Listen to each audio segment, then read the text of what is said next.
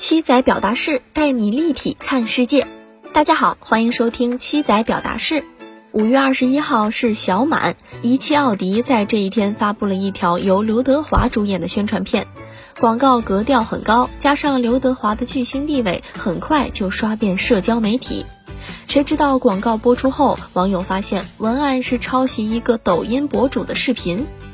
北大满哥称一字不差的搬运真的挺失望的，煞费苦心的原创作品被抄袭，感到无奈。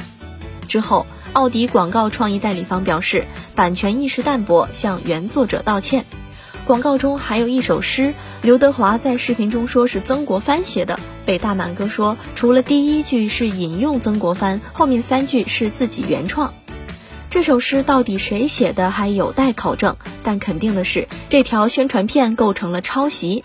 文案本身有一个不断创新的过程，同样的情绪描述事实，通过不同的文字描述出来是没有问题的，不构成抄袭。这可以说是洗稿，但洗稿本身并不违法，不是抄袭。知识产权的保护本来就存在一定的模糊性。中国知识产权法学界的泰斗郑成思曾说：“知识产权是一门诡辩的学科。至于远在抄袭之外的洗稿，则更是处于人人都知道但却难以下定义的一种状态。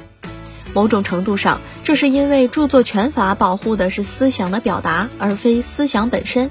洗稿正是从表达上改变，从而避开著作权法。”更简单的说，一个人写下“脸蛋红彤彤，像一个红苹果”，他并不拥有这个比喻的著作权。但法律也不可能变得更严格。知识的再创造本身就是知识传承创新的途径。对于文章，法律自然也不可能设置更严厉的保护。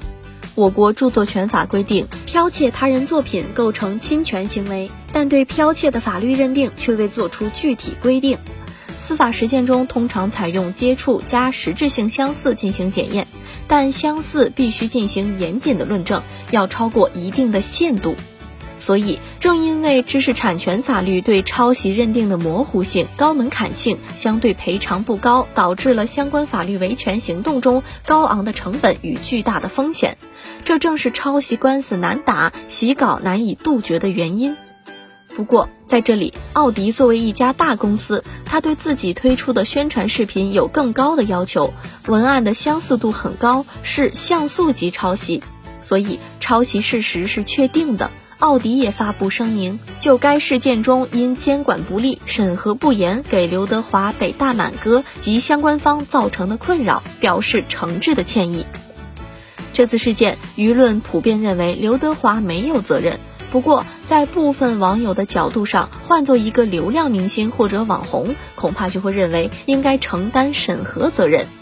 其实，任何一个明星在广告中承担的责任都应该是有限的。刘德华也没有办法去审核文案，因为就连广告公司这么一个最专业的机构、最需要负责的机构，都会出现这种漏洞，要求刘德华去审，显然不太可能。本次事件中，刘德华所涉问题既与产品质量无关，其出演行为在广告法对代言人相关要件要求上也并不完全符合。相反，鉴于此事影响甚广，其实际可能已经对刘德华本人的声誉和北大满哥的著作权形成侵犯。奥迪公司和广告公司之间构成基于损害或侵害赔偿为标的的不真正连带责任。刘德华和北大满哥或许都有权向两家公司追偿，而纠纷因广告公司故意抄袭所致，故奥迪公司可在履行赔偿责任后向广告公司追偿。当然，这一切还要看双方各自的合同关系的约定。所以，刘德华不构成违反广告法，不构成对公共的虚假广告。当然，作为表演者，刘德华仍然侵犯了文案的表演权。但代言者对文案著作权的相关责任，在广告行业中应该已非常成熟了。